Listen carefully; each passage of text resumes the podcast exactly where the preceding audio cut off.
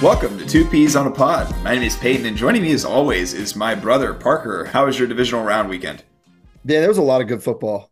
These top four, I mean, these are the top four I think, you know, deserve to be there. So it's going to be interesting. I think these are two matchups no one can really complain about uh, that we're going to get into today, but uh, pretty satisfying weekend all around.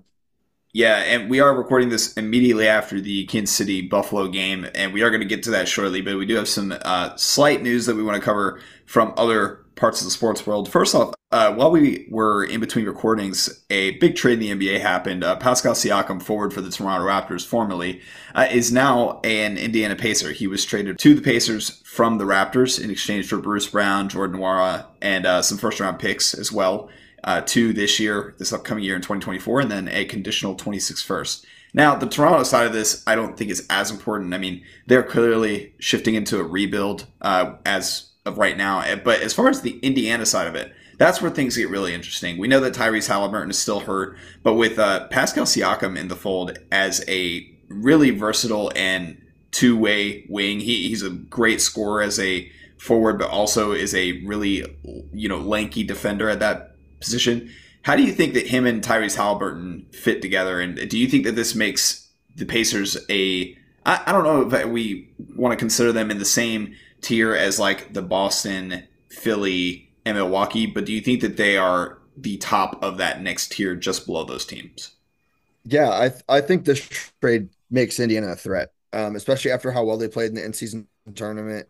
And Tyrese Halliburton's playing, you know, uh, almost flawlessly. You know, more he's playing at a level where you can't expect more from him. You know, as a as such as a young player, and to like be leading the team the way he is. And Pascal Siakam, I mean, that's a big that's a big pickup. It'll definitely get Pacer fans kind of riled up, and he also has finals experience, so I think it's a good pickup for them. Yeah, definitely. And I like, in my opinion, I think that a team like because we've seen them give this team troubles as far as East opponents. It, I think that let's say they get matched up with a Milwaukee in the playoffs somehow. I actually think that that could cause them a lot of troubles because even when we watched them play in the in-season tournament, Indiana was giving Milwaukee a ton of trouble. Uh, in their matchups so far this year. So I, I think that this could lead to them making a surprise conference championship run, depending on the matchup that they get uh, come playoff time, considering that we think they are going to be one of the playoff teams. So, but moving on into the next portion of the news, uh, one thing I did want to touch on is just that we, we talked about the Nick Saban departure and the Kalen DeBoer hire at Alabama, but I don't know if you've been seeing any of the news regarding some of the portal uh, moves that have been happening, more specifically, players leaving Alabama as a result. And I'm sure that this was probably predictable in your end, but um, I, I, mean, was there anything that you noted as a result of that that you think that could be concerning for Alabama fans going forward? Absolutely. Uh, the, the it's not that Alabama's losing just a great coach; they're losing a culture, essentially. Um, when it comes to Alabama football and Nick Saban football, a lot of players go there because it's the culture there. You know, it's uh, it's it's everything at 100% and win everything, you know, and they've done really well at it uh, since Nick Saban's been there. And that might be a turnoff. I mean, you know, this it, it's it's just hard to go for a lot of the players that are already on the team. I'm sure it's hard to go from Nick Saban to the next guy and keep the same drive going, if that makes sense. So, right. I mean, you know, it's not surprising that players are leaving. It is a little crazy to me that some of the best players on the roster are leaving the team. Right. And that's like, you know, it's like, whoa, like Alabama still going to be an SEC team, still going to be a contender. It's just not going to be a Nick Saban driven team. So. Yeah, and uh, two of those players uh, being the quarterback, the number one quarterback recruit in the country in the 2024 class, saying that uh, transferred over to Ohio State, along with Caleb Downs, freshman standout defensive back, uh, who also is going to Ohio State. And uh, the last piece of news I wanted to touch on was just uh, some Ohio State news specifically is that in addition to those transfers that they got, eh, they also hired Bill O'Brien as their offensive coordinator. And to me, this just signals, along with some of the the players staying that we didn't expect to stay. I mean, Jack Sawyer, defensive end, who could have gone to the draft, is staying. Uh, in addition to that, TreVeyon Henderson, standout running back for Ohio State, probably could have gone to the draft, is also staying. So, and Emeka Egbuka, which I don't think we talked about him, but he was probably going to be a late first round wide receiver uh, in this upcoming draft class, maybe an early second rounder. But he ended up saying he was going to stay for a senior season, which I don't think many people expected. So it seems to me like this this hire by Ohio State, along with all the moves that have happened in the past week or so, this signals to me that Ohio State took the Michigan national championship win personally. yeah, I mean, there. That I think it's a good hire. Uh, Bill O'Brien has a lot of experience, and he's actually a pretty pretty decent offense coordinator, and I, I think he'll do really well at the college level. I think it's a level where you can kind of get a little more creative.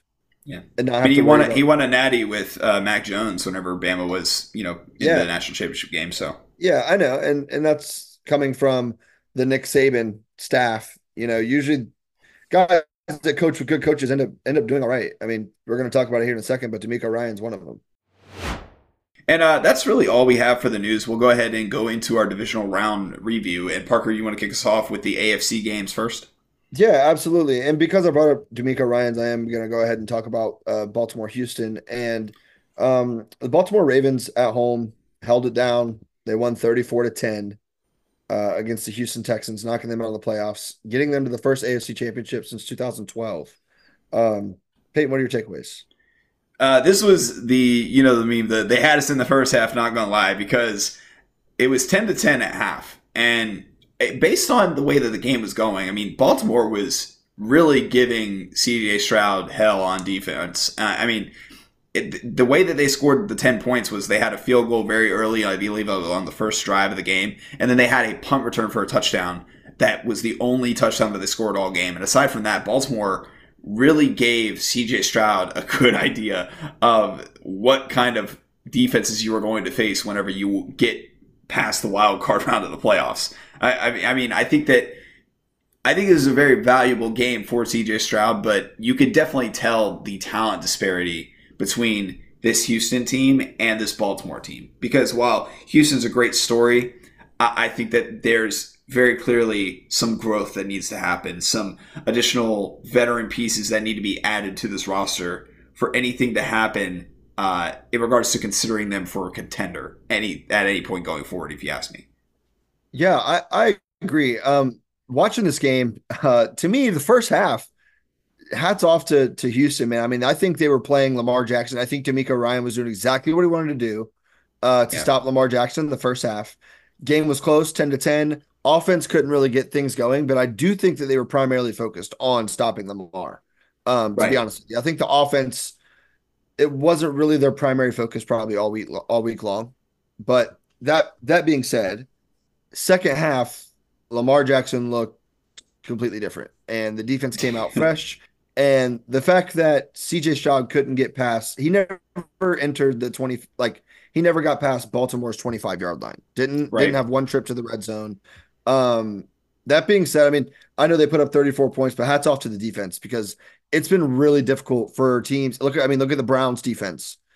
Uh, they they couldn't stop CJ Stroud at all. Right. And it just it speaks volumes for this Baltimore defense going into the uh, AFC Championship against another really good team um, for, with a guy that knows how to win. So we're just going to trans uh, go ahead and uh, transition into that if I, that's all right with you. yeah, I do want to say one more thing about both sides of the ball. First thing, I, the big thing on the second half uh, for Baltimore was the fact that Lamar started to evade pressure a little bit more because in the first half they seemed like he was getting they were getting to Lamar a lot, and I think they had three first half sacks and even more pressures.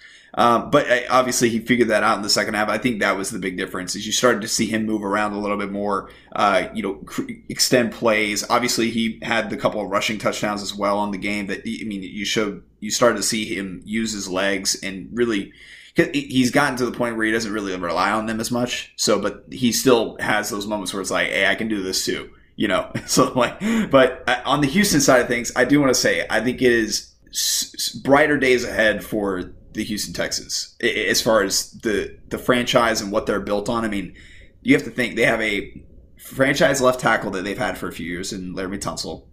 They have a franchise defensive end in Will Anderson, who's a rookie. They have a franchise number one corner in Derek Stingley, who is finally healthy, it looks like, and who is finally kind of coming to his own as a pretty, I would say, borderline elite corner. Probably. As, as a second year player. Yeah. And then obviously, first and foremost, you know, more important than anything, they also have the franchise quarterback, CJ Stroud. The fact that they have the four most important positions figured out and three of them are second year players or younger is pretty incredible to me. So, and, and, and I agree. I mean, this team is so young, and you're not even mentioning uh, Nico Collins, who is yeah. a young guy, and you're not mentioning Tank Dell, who was just injured. Yeah. Who just yeah. kind of, or even, or even uh, Christian Harris, who's a second year player who was really, really good in this game. Yeah, so. I mean that's what I'm saying. I mean this team is so young, and I mean it seems like DeMeco kind of found not necessarily found a home, but I could see him riding with CJ Stroud for a few years and seeing how that goes. Um, Definitely. I don't, I don't, think the Texans are doing anything uh, with that scenario. So um, not a bad, not a bad season at all for the Houston Texans. Uh, hats off to them. Hats off to CJ Stroud. You know, you, you really just weren't the better team in this scenario. So there's no no real, you know, I should Houston fans shouldn't be, you know, pouting. There, there's no reason to pout. You had a really good season. All right, now on the other side of the AFC, uh, let's go ahead and get into this matchup that we just got done watching. Uh, Kansas City goes to Buffalo and wins 27 to 24 off of a heartbreaking way for Buffalo fans to to end their season. Uh, probably should have gotten some free football there uh, with some overtime um, or an amazing drive by Patrick Mahomes, one or the other. And uh, we got robbed because of a missed field goal uh, late. and and not only that, but it was a missed field goal to the right, which, if you know anything about Buffalo fans lore, uh, that's how they lost one of their Super Bowls and one of the four that they had the chance to win in the '90s. And um, the fact that they had another kick in that scenario in a year in a year where it seemed like they had momentum on their side and towards the end of the season, and to have the season end in that circumstances just I, I, I don't really know how to tell Bills fans to feel good about this because the other thing is before that field goal, we saw Josh Allen miss a wide open Khalil Shakir.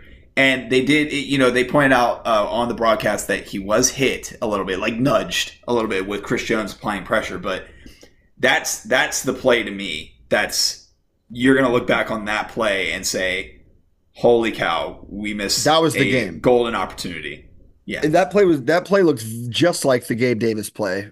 Um, yeah. and he, oh, I, I, don't know if you saw it, but he showed Stefon Diggs. I mean, Stefon Diggs had a 12 yard gain there. He, All he had to yes. do was dump it off to Stefon, and Stefon was going to get 10 to 12 yards, in my opinion. Right. So, right. I think that's the play that you look at. I mean, he went for the home run ball. You know, if it gets there, he's a superhero. You know, right. so it's just one of those moments. The nudge to me, it didn't look like it should have affected the throw as much as it did. Right. Right. I, I mean, think, we're we're we're sitting over here on the couch watching. We we can't really say much about throwing mechanics. I'm not gonna lie. I know, but but but that's what we're supposed to do. Um, that, that, that, that's our job as fans is is to create these opinions about these guys. Right. Um, so, to me, I think this was a classic Kansas City Buffalo matchup. You know, the field goal goes in, we might still be watching the game. yeah. Um, once again, once again, it's just this rivalry. I guess I would call it at this point. I, I think it's a rivalry at this point. It continues to provide for us football fans. I, I think this is this was definitely the other than maybe I guess the San Fran Green Bay game. This was the, the most entertaining game from a storyline standpoint, and I, I think that I, I truly think that the right team didn't win. I, I actually think that Buffalo played better overall the entire game than Kansas City did, which is kind of a, a rough one because, I, I mean, Buffalo's offense was really, especially the run game, was bullying the Chiefs for a while. Especially in the first half, it seemed like the Kansas City Chiefs couldn't get off the field on defense, and it, I mean, the, it was just the fact that they they kind of stopped running the ball as much, and then when they did run the ball, they weren't as effective in the second half. And I think that was the biggest difference in the game. That's what allowed Kansas City to kind of come back and gain that momentum towards the end of the game, especially like in the late third quarter, early fourth quarter. Yeah, I this game, Travis Kelce had a great game.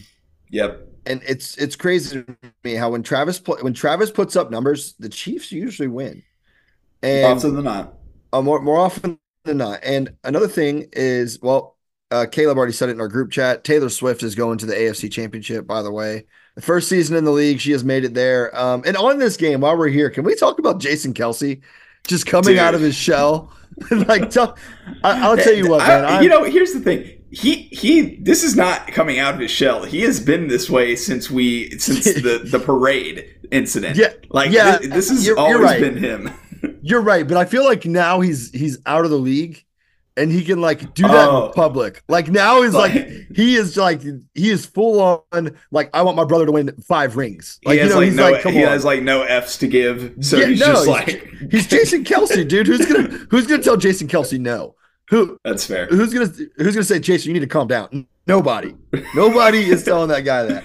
So especially um, after after I, if you're one of the fans that just saw one of the Buffalo fans specifically because he, obviously he was rooting for the Chiefs. If you're one of those Buffalo fans in the stands when he climbed out of the, the press box or the suite to go into the stands, like what do you say to him? Do you just like sit there and like cower in fear because you're worried he's going to destroy you, or are you like, no, dude, you're you're just you're you're just at at peak adrenaline at that point. Yeah, at that point, you're like, whatever this guy throws at me, whatever happens, I, am glad I was here for it. Like that's right. it's just one of those moments where you're just like, right, holy crap! Like Travis or Jason Kelce just hopped out of the booth all, all, yeah, into the, nose, and into, also, the, into the nosebleeds. Like he's like up there with the guys that paid like bottom dollar to be there. And right. Jason, Jason Kelce jumps out of the, the club. But going back to the game, I mean, there I will say there was a couple of times, specifically there was a time where the bail, the Bills got bailed out and I thought that after that happened, I thought that momentum was going to carry and that the Bills were going to win the game. And that was when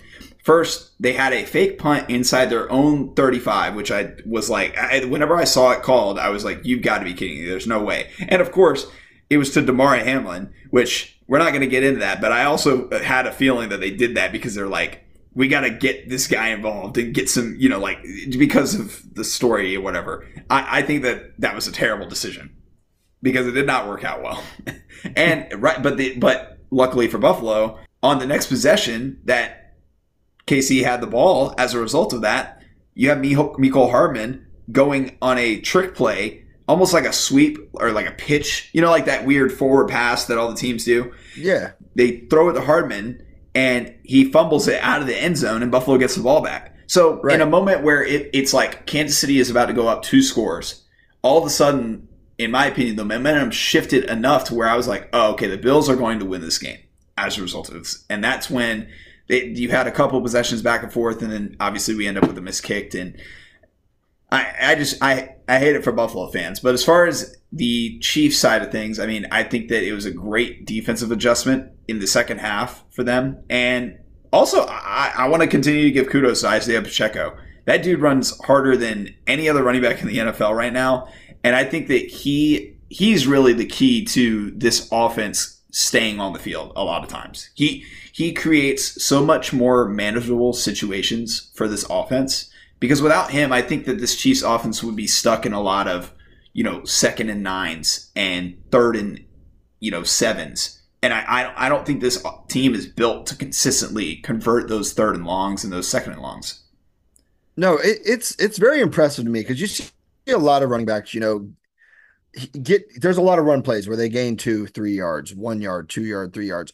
Isaiah Pacheco, it seems like when it's supposed to be a two yard gain, he comes out with six. And yeah. it's because of how hard he runs. And I totally agree with what you're saying. You don't, you honestly don't see this team in too many scenarios to where they aren't at third and four or less. Right. Um, and I, I think that that helps his team out tremendously. Um, is there anything else you'd like to add about this Kansas City Buffalo game or? Um, I I will say like a lot of people, or I say a lot of people, but like the first thing that all the you know the sports apps I get notifications for say is instant classic.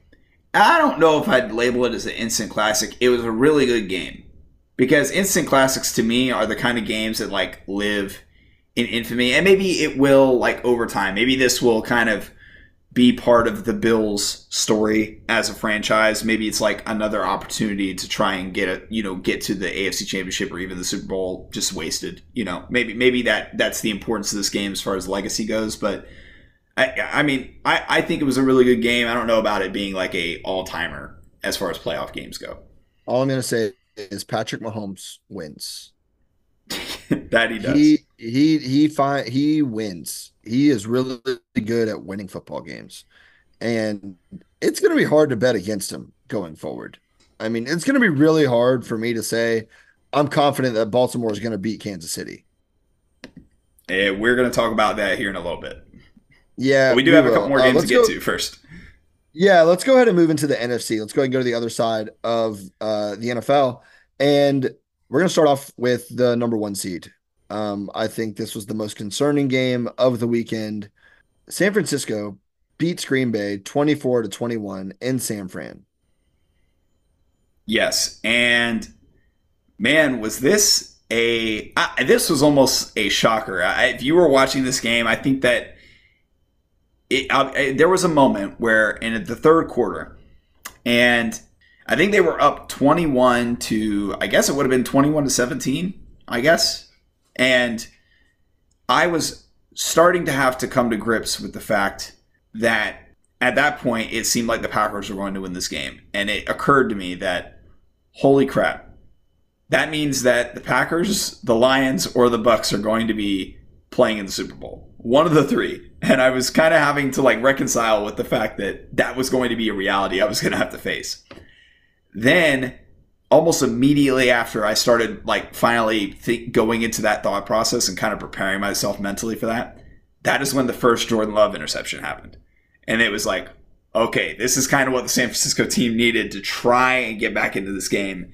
And it, at that point, that kind of changed the tone and it became much more of a an even fight at that point because it really for the first half of the game, even though it was close, I thought Green Bay was just kicking their butts. If I'm being honest, it, it, the score didn't reflect it, but that's what I saw. And I saw the same thing. Green Bay was uh, came out firing at the San Francisco team. Um, they looked really good. San Fran looked really complacent. Um, they had Christian McCaffrey pretty much shut down until his touchdown. Um, right. McCaffrey had like 33 yards halfway through the third quarter, and and it was just like, wow, they've they're Green Bay might have the recipe right to, to stop in the San Fran team. And another thing is Green Bay missed a very crucial field goal. Oh yeah, gave the ball, yeah. gave the ball, gave the ball to, to San Fran on I think the thirty four. Um, which if they would have made the field goal, they possibly could have, you know, pushed them back a little further.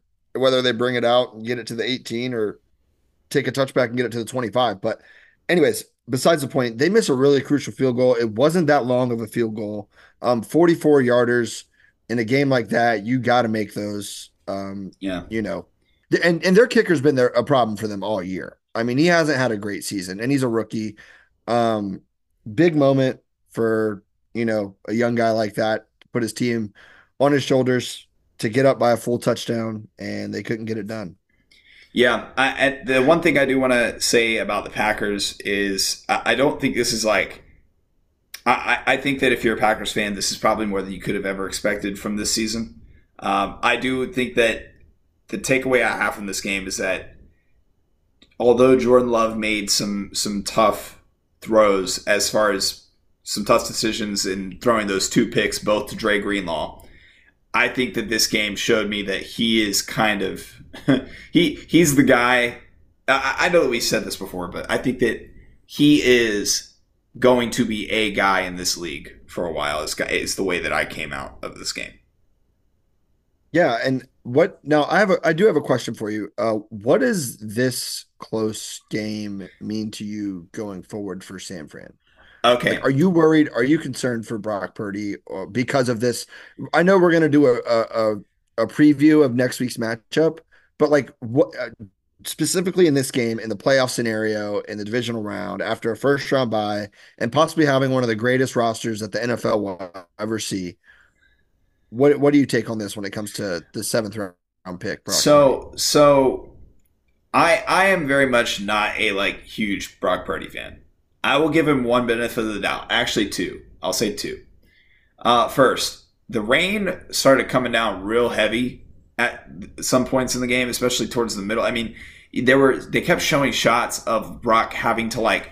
There was one clip specifically where mid throwing motion or oh, not throwing motion, but, but, mid step back after the snap, he has the ball in his hands. He's scanning the field and he wipes his hand on his towel, and it's like I don't know that I've ever seen a player do that in the middle of about basically preparing to throw the ball. And because just of how you just how you would have to recalibrate your grip in order and he did it with his throwing hand that he wiped off. So that that was one thing is that i think the weather definitely had an impact on him. I don't expect it to rain in california like that again next week. So i'll say that i think that there were a couple of throws that you could tell that he either just put a little bit too much on or under through or through behind guys because I think the rain was impacting him a little bit. But more importantly, I want to say that the thing that I think really hurt San Fran in this game, this is not like rock, they're you know groundbreaking because it's very obvious, was there was a particular player in this game who was not playing almost the entire game, and that is Deebo Samuel. And we saw at an earlier point in the year that without Deebo Samuel, this team, or with or without really any one of the skill players, that this team is very different with whenever one of those pieces is missing. And the problem is that we have no idea if Deebo Samuel is going to play next week. There is a, from what we understand, it's a shoulder injury that are re-aggravated from earlier in the season. And earlier in the season, with this same injury, Deebo missed two weeks. They are saying that he has a chance to play on Sunday. He probably can if he really, you know, if he really thinks that he needs to, he probably can. Will he? We actually don't know that yet because we are recording on Sunday night right after the games. So keep an eye on that information throughout the week because that will impact it, my opinion on the game this this NFC Championship game this upcoming week. Now, uh, before we get off this game, I want to ask you something about the other side of the ball um, in Green Bay. They kind of remind me of the Houston Texans a little bit, the way they're built. Um, they do have, you know, a, a little bit older running back uh, uh, as when it comes to AJ or I'm sorry, Aaron Jones. But to me, I mean, Jordan Love's playing his first season. Christian Watson being um, a second year guy, it's a threat. Romeo Doubs, uh, second year guy, threat. Jayden Reed, rookie. Um, Musgrave, and eh, I mean, it just seems like they kind of have a younger team. Um, and then they have it looks like they have corner kind of figured out. You know, they have Jaire Alexander. They they kind of have some of the same pieces, I would say, that that the Houston Texans have. I would agree with that in the sense that I, I will say I think they do not have a true wide receiver one. I'm not the biggest Christian Watson fan, truthfully. Uh, but I think that as a whole, I think your point stands because all six of their primary pass catchers on offense, aside from Bo Melton, who caught the touchdown, who, I mean, he's kind of been a borderline roster guy. But aside from him, the six main pass catchers between Romeo Doubs, Christian Watson, Jayden Reed, Dontayvion Wicks, uh, who's a rookie this year, and then both Tucker Kraft and Luke Musgrave, who are both rookies this year at tight end. Those six guys are all second year players or younger. And I think that those really, and I think that all of them are capable. They're not stars by any means, but I think they are all capable pass catchers. And I think that whenever you have six guys like that, you might not need a true wide receiver one when you can constantly rely on that many guys to be contributors in the passing offense. Um, and then on the defensive side of the ball, I think that they've invested a lot of first round picks into that front seven. I worry about the secondary a little bit more than maybe you do because I do like Jaire Alexander, but I think that their secondary can be taken advantage of. Uh, the second half of the year was better. Uh, they did have a kid named Valentine who was the cornerback too, who started kind of coming on um, towards the end of the year, and he started playing better. But I'm still a little skeptical about their back end. So we'll see, but I do think this is really encouraging for the Packers. I think that you're you're not too far off when you say that they kind of have a Texans build I mean, the only thing that I wouldn't be confident about is their their their offensive line needs a little bit of help. Unlike Houston, I think Houston has a little bit better of a situation there. I agree, but I will say this: their offensive line played well in the playoffs. I mean, Yes, they yes, they played they against they played against two of the best defensive lines in the in the league, and Right. they got a they got a uh you know overwhelming win in one of those games, putting up forty eight points, and they got a close one. I mean, they they probably should they were in this football game, and honestly, the better team prevailed, but they had a good chance at winning. They, I would say, Green Bay didn't necessarily get robbed, but they lost this one more than San Fran won this one. I, I totally agree with that. I think that San Fran, the thing that you got, like like I said earlier, I think the thing to watch this upcoming week is watching how Deebo Samuel progresses after the injury. That's that's going to be the whole game for me. It sounds like I'm maybe overreacting a little bit, but to me that that changes everything about this team. Yeah, I, I agree. I mean, we talked about this earlier in the season. Um, we brought it up a couple episodes when San Fran was going in their slump in the middle of the season. They kind of had like their midseason crisis. Um, and they lost what three in a row it was for San Fran. Something like that. And then Deebo came back against the Jags and they won like by they won by like 24. And Yeah. it and I I- I do think it's crazy how how just one piece from that offense is missing, and it's like there's a big confusion, um, Yeah. in the offense. But let's go ahead and get off that game. Uh, San Fran's moving on to the NFC Championship, and let's get into the next one, man. We have Detroit and Tampa Bay. Um, good football game. Detroit Lions come away with a win, 31 to 23. And you have here the lovable Lions. Your your your team at the beginning of the season that said, "Oh, this is everybody's sexy team. This is everybody's," and now they're they're going to the NFC Championship. which congrats to them. I'm actually really happy for Lions fans, despite me being a Vikings fan. I, I think that everybody, pretty much except for the Packers, when I say everybody, I mean like the Vikings and the Bears fan bases, are actually really okay with the Lions being good right now.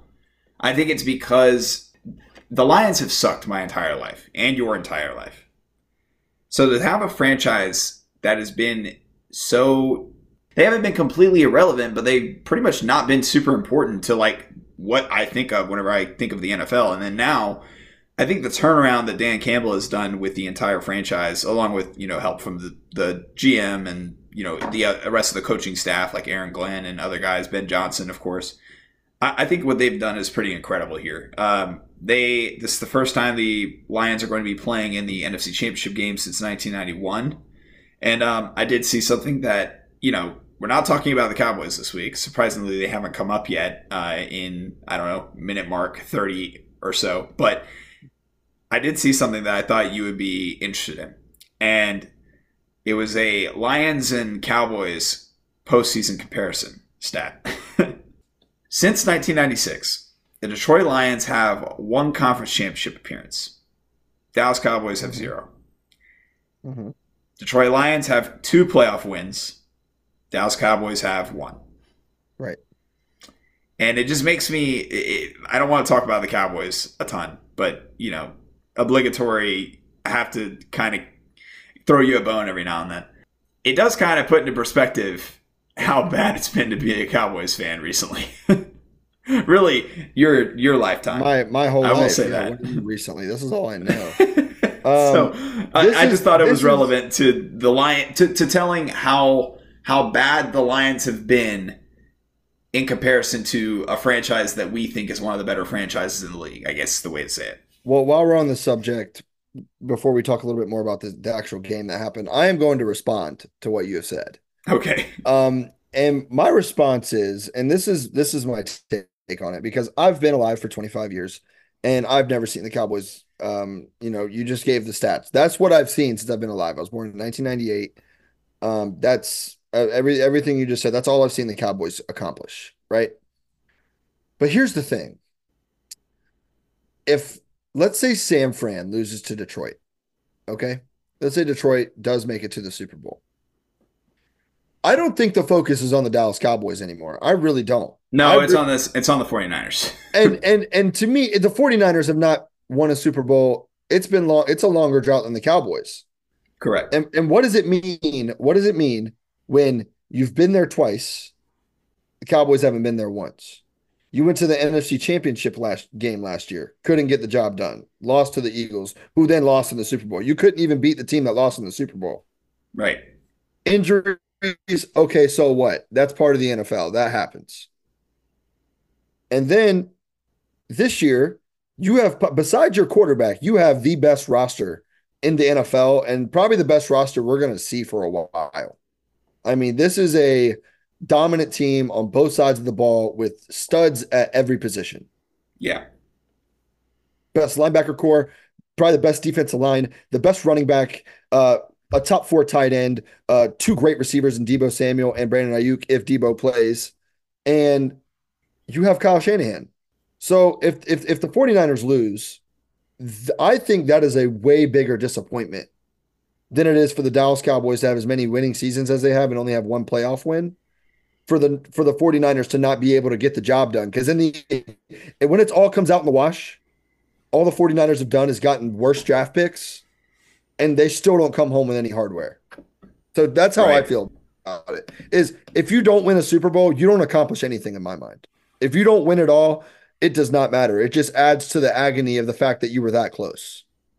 There's there's you my know, take. The Rambler is proud. the Rambler is very proud of you in that rant. So, uh, but that, let's. That, I, I, I, feel like that's a very valid thing to say.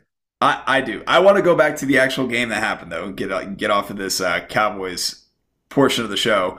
Uh, I didn't want to talk do, about the Cowboys. That was about the Niners. I had that had nothing to do with I know, the Cowboys. I know. I know. Uh, so going back to this game though, I, I do want to talk about the Lions for a second because I actually think that this score is a lot closer than the game really was. Uh, the game at halftime was ten to ten, much like this was honestly a lot like that Ravens game to me, because the the Bucs got like a last, you know, in the last couple minutes they had that touchdown to Mike Evans that made this an eight point game. But if you ask me, like this game was after midway through the third quarter, end of the third quarter, this game was over. Uh, the Lions started to really figure it out offensively. I think that there was a lot of struggles offensively on both sides of the ball for both teams in the first half. I think there was just a lot of like I, I don't know what it was. I think both quarterbacks were a little like uneasy based on the circumstances. Uh, I, I mean, especially Baker. I mean, Baker was off pretty much the entire first half. I, I there was it wasn't until I think it was right before uh, I think it was in the third quarter where he put together a drive where he and it was with Cade Otton for the majority of the time um, where it was like oh wow okay this looks like the good Baker Mayfield that we've seen. That was the first time that I had seen him play like that the whole game.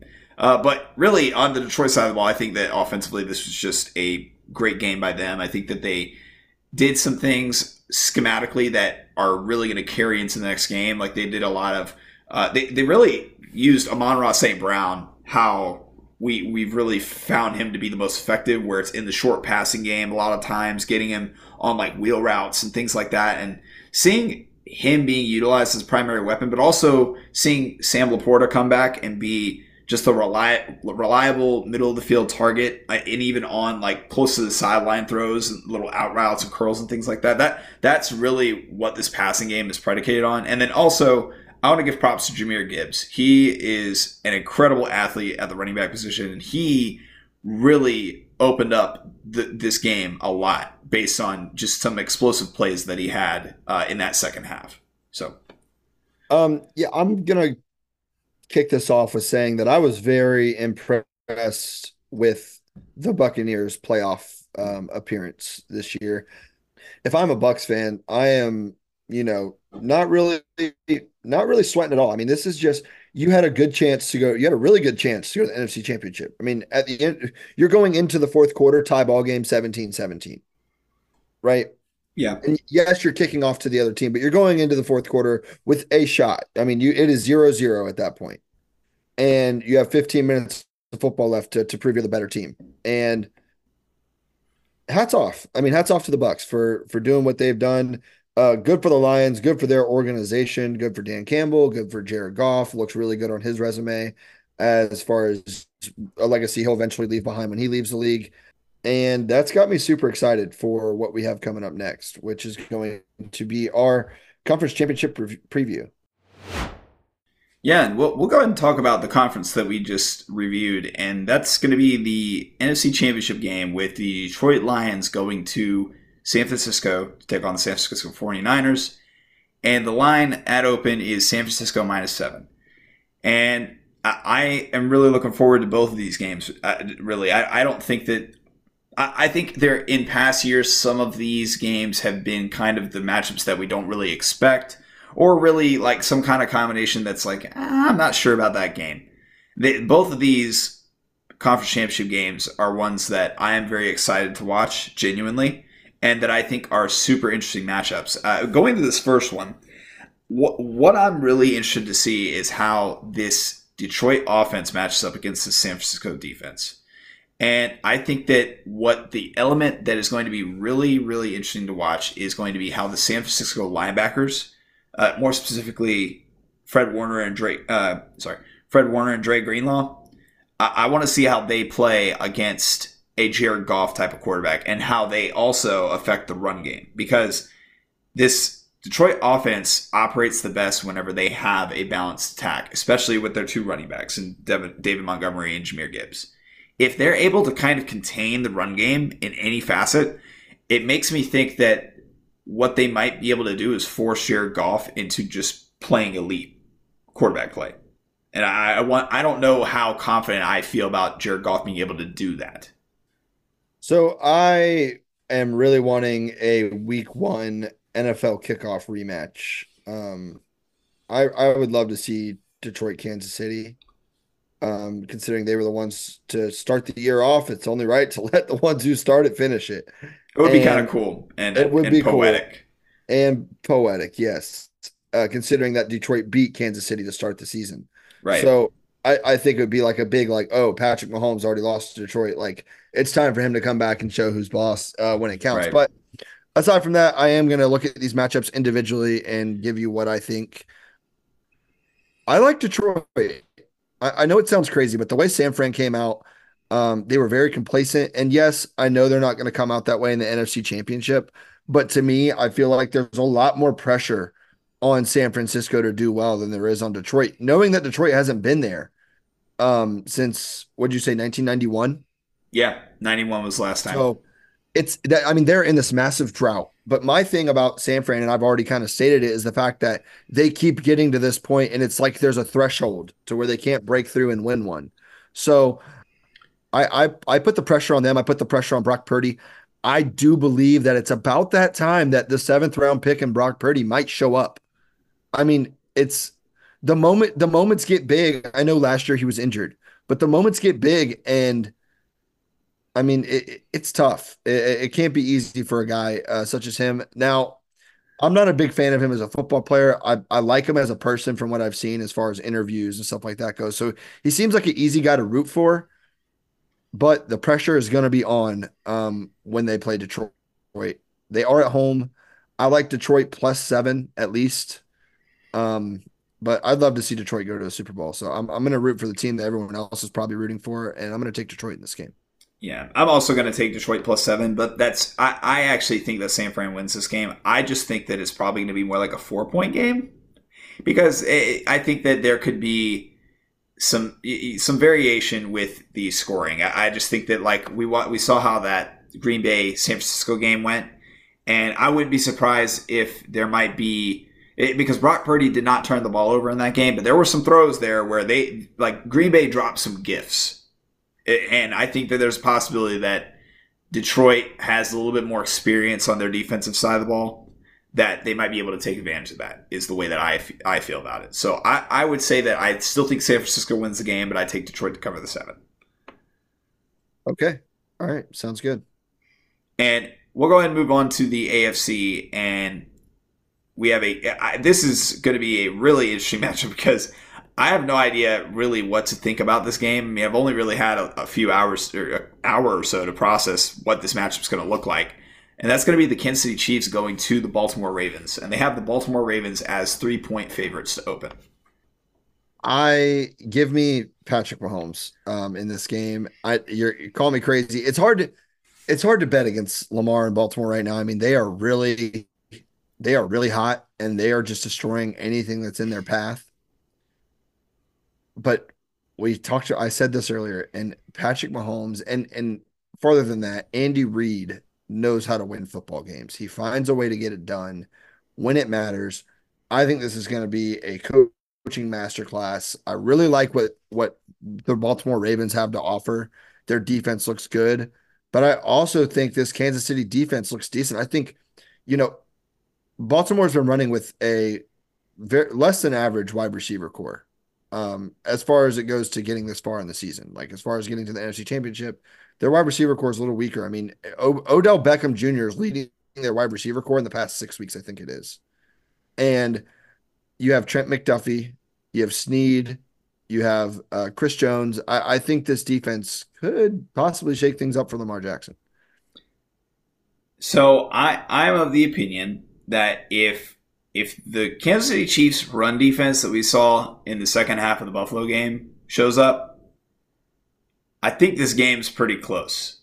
Right. If it that's that's if they do. Yeah, because if. they It's were all- they it's- were It's all what ifs. It hasn't happened yet. Well, I know, but what I'm saying is if the Kansas City Chiefs do not play that way the entire game, which if I'm being honest, I I'm not sure that they can because I just saw them only do it for half of uh, half of football. And they end up winning the game because of it. But I also think this Baltimore defense is a hell of a lot better than the Bills defense that's completely depleted. Like that had I don't know what was it like. They showed a graphic in the game. It was like eight guys out either due to injury or being on IR. So I, I think this Baltimore defense, who didn't have Marlon Humphrey last week, who might get him back, who's one of the best corners in football. I think that this Baltimore defense is going to be really, really tough on Patrick Mahomes, and I think that if Kansas City, the I think their only hope in in winning this game is if they can stop Baltimore from running the ball, and if they cannot, which I, I do want to mention something. I know that whenever we previewed the game last week, I was under the impression that Mark Andrews would be back. It does not seem like he he he did not play in that game, but it does seem like he's going to be back this week.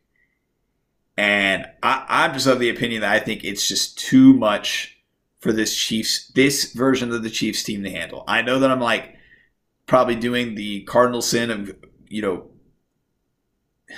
choosing the side opposite Patrick Mahomes, but I'm going to do it. I, I think that this, I think that this Baltimore team is a team that is not the type of matchup that you wanted to see this Kansas City Chiefs team go against. Is the way that I see it. So I'm taking Baltimore minus three, and I, I honestly think they could win by a touchdown. I, I, I- I think Baltimore could win this game. I, I- think this game is very winnable for both sides of the ball. Um, I just, it, betting against Patrick Mahomes is like betting against Tom Brady. I'm just not going to do it. I'm just not. I understand that. I'm you just know, not. Afra- I'm, not afraid to do it. it- you can- right? No, and I and and you know if if everybody agreed in the world, the world would be boring, as Dad would say. Right. Um, everybody needs to have their own opinion, and my opinion is is that I'm not betting against Patrick Mahomes, and I'm going to take him to get to yet another Super Bowl. And I mean, who wouldn't want to see Jason Kelce at a Super So, Bowl? so just just to be clear, before we proceed into our final segment of the show, at, now that we're done with the preview, because there's no more games. Um, so, just to be clear, you are you're predicting based on what you think is going to happen. You think you think it's going to be Kansas City, Detroit, or do you think it's going to be Kansas City, San Fran? No, I think it's I think it's going to be Kansas City, Detroit. I think Detroit is. Okay. I, I I think and I hope that Detroit will beat San Francisco. I think San Francisco is probably the. It's tough to say because Baltimore's still in it, but I think San Francisco is the most the more complete team Yeah. as far as a roster goes. But I just I just think that Jared Goff and this Detroit team and that fan base are going to rise to the occasion, um, and get the job done. I will say, I personally hope that if Baltimore wins, which we'll know because I believe the AFC Championship, or no, no, no, I'm sorry. Well, because the AFC Championship is first, we'll know who the AFC representative is uh, first before the NFC Championship game. But if Baltimore ends up winning, I will say, for the sake of my watchability during the Super Bowl, I do not want Detroit to win the game because if Detroit, if Baltimore wins and Detroit wins, I, I really think that the Super Bowl is not going to be a very close game. I'm, I'm just being honest with you, and it's not because of the game because they did play the Lions and the Ravens one time before in the season. I don't know if you remember that game, Bloodbath. the Ravens freaking whooped the Lions, like 40 to 6 or something crazy like that. 41 to 6, I think. I'm going to go and find it. I if I that's pretty 38 by me. 30, 38 to 6. Okay, my point stands though. It was bad.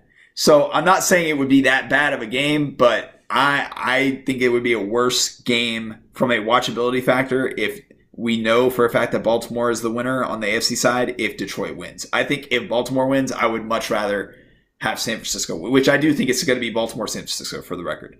But if Kansas, I will say if Kansas City wins, I think either of the NFC teams would be fine. I think that, that there's a lot of storylines there. I just think that the one matchup of these four possible Super Bowl matchups that I would hate to see is Baltimore Detroit because I just think that it wouldn't be close.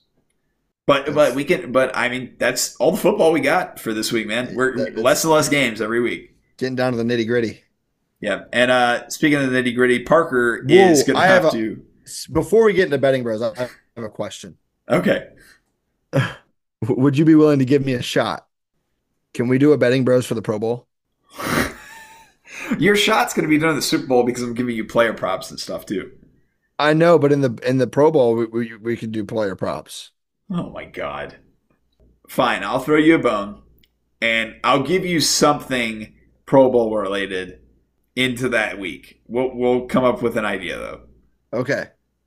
Maybe like it's going to be ridiculous. Maybe like yeah, yeah. I think it would be hilarious. oh my god. Okay. All right. That's fine. So we we'll do that. But going into our actual betting bros. Uh, right now Parker still has quite a bit of deficit to cover, but obviously I'm opening the door for him and trying to give him a chance to come back, eh, which I'm okay with. I'm not against it.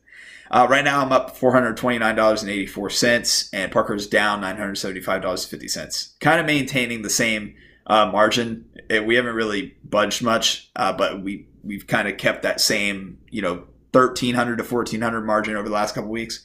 But uh, I'll go ahead and give my picks. I mean, I we're only taking these two games this week. I am allowing you to do one thing this week, and that is I'm allowing you to parlay some of your picks and that could possibly help you come back. So I'm going to go ahead and give my picks. I have Baltimore KC under 45 and a half at minus 110.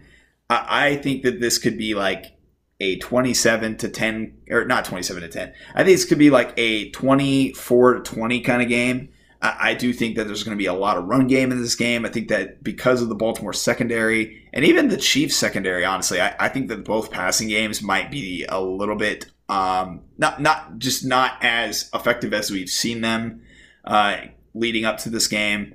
So I, I think that game is going to be a little bit lower scoring than people think. And then I'm going to take Detroit plus seven at minus 120. We already talked about it. I think we both like Detroit uh, to keep it within a touchdown. I, am not saying that it's out of the question that they win this game. I think that it's going to be a closer game than seven points, which is why I'm taking that. And then lastly, I, I got Baltimore minus three as my lock of the week, minus 118. I, I just I gave my reasoning as to why I really like Baltimore in this game, and I just I I don't have a ton of ways that I see Kansas City winning this game outside of Patrick Mahomes being Patrick Mahomes, which is not super uncommon. so, all right. Well, I, I like those picks. I'm actually in a predicament where I have to switch it up. I have to I have to catch up to you essentially. So You do. What I am going to do is because you were letting me parlay, I do not get a lock this week. So I'm pretty much going to forfeit my extra lock money and I am putting all three of my units on one parlay. Okay.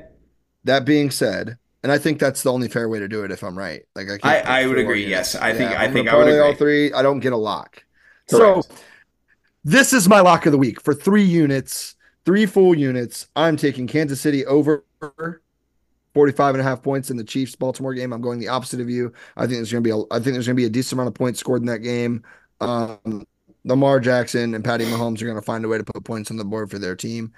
And I'm also going to take the Chiefs money line. I'm taking Patrick Mahomes over Lamar Jackson. That man knows how to win. And I'm going for the long shot. Yes, I'm taking Detroit money line plus 225 and parlaying all three of those together to give myself a chance in the Super Bowl to catch up. So, with that said, uh, Parker, those three together will actually actually put you way up on me. so this could be a mistake on my part.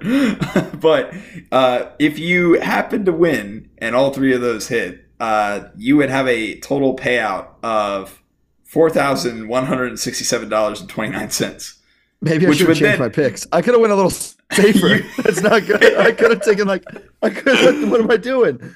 I, I have no idea. Like I could have taken like oh man, that was not good. well, I didn't know. It would lesson learned.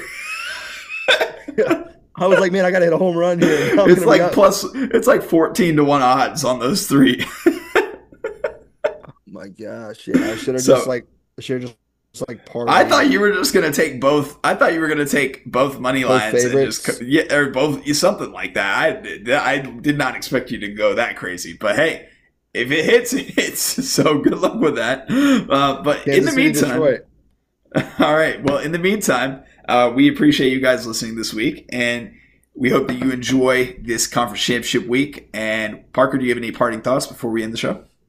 Yes, I do want to mention about the two. I want to give a little update about the two Peas playoff challenge uh, because you and I are both in the top five, and, and I'm not. We're not going to go through the whole list, but I think it's. I think it's cool for us to announce who the top five are, um, first to fifth every week while we do this challenge, just to you know shout out some of the guys that are in the in the uh, contest. So if you want to run through the top five, all right, yeah. So the top five as of right now is uh, me. After this is just after the wild card round. I have not calculated totals for the divisional round, so we'll see. But it is uh, me in first place. You know, everybody calls me a cheater, but I, whatever. I, I'm an honest man, so you you know me. But and then second we have uh, Frank W. So a buddy of mine. Uh, he is in second place. He actually won the whole thing last year. So uh, oh, my boy Frank's trying to go back to back. Right. And then we have um, a buddy Sean K. So he is in third. He actually won it the year before. So it looks like the two people who have won this competition more recently are actually still staying hot uh, at the beginning. Then we have uh, my friend Jared T. So he's probably happy he's doing well in this. I don't think he has done well in this historically. So good to have a good first week. And then there's you at fifth. Yeah. Uh, look at us. Who would have thought? What is the what is the point, point total from first to fifth place? Let's give that to. What what's the gap looking like? Uh, from first to fifth, the gap is really not that significant. I mean, it's only one week, but this yeah. kind of shows how tight the race is. If someone's running away with it or not. Yeah. Uh, the so the gap is. I mean, I have 133.98 points, and then uh, second place has 127. Uh, third has 124. Fourth has 124, and you have 122. So there's only a 11 point gap separating uh, first and fifth place. So still very tight. It, it, I'm about to input the totals for week two or the divisional round, so it's going to change probably after I do that. But but yeah, that, that's really all we got. You got anything else outside of that? No, man. Good luck to uh, to everybody this week if your team is still in the race. And I wish you all a, a, a great week, and we'll catch you guys next week. All right. Talk to you later. All right. Peace.